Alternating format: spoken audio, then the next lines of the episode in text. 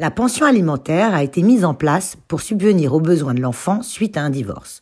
Alors, en quoi consiste-t-elle et y a-t-il une limite d'âge à cette pension? Le Code civil, dans son article 371-2 alinéa 1, énonce que chacun des parents contribue à l'entretien et à l'éducation des enfants à proportion de ses ressources, de celles de l'autre parent, ainsi que des besoins de l'enfant.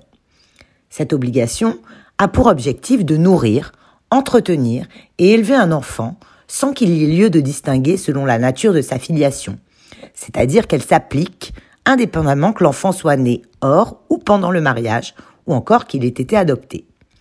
La pension alimentaire se définit comme une contribution financière accordée aux parents qui a la charge de l'enfant, afin qu'il puisse subvenir aux différents besoins de l'enfant de toute nature de la vie quotidienne. Par exemple, pour l'habillement, le loisir, les frais médicaux, ou encore les achats alimentaires de l'enfant. Le Code civil précise que l'obligation alimentaire des parents à l'égard de leur enfant ne cesse pas de plein droit à la majorité de l'enfant. En effet, cette pension est versée jusqu'à ce que l'enfant, même majeur, acquiert une autonomie financière suffisante pour subvenir seul à ses besoins, notamment grâce à l'exercice d'une activité non occasionnelle rémunérée.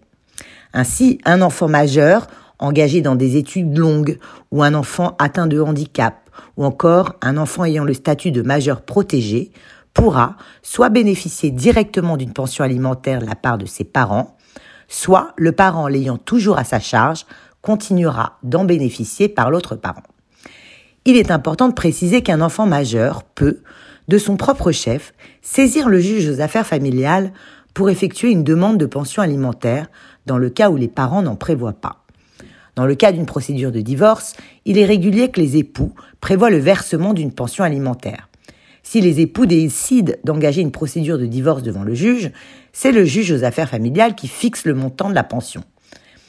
Dans le cadre d'un divorce par consentement mutuel, c'est aux époux de se mettre d'accord sur le montant de cette pension.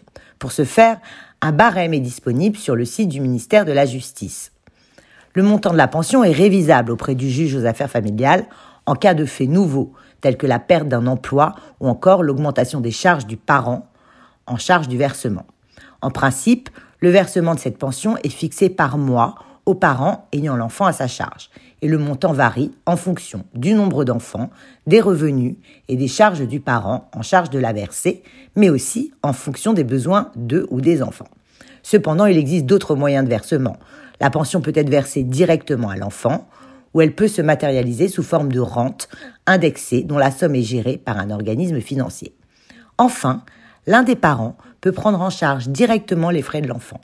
Pour ce faire, il s'engage par exemple à financer de lui-même les frais liés à la scolarité, les frais médicaux ou de loisirs de l'enfant.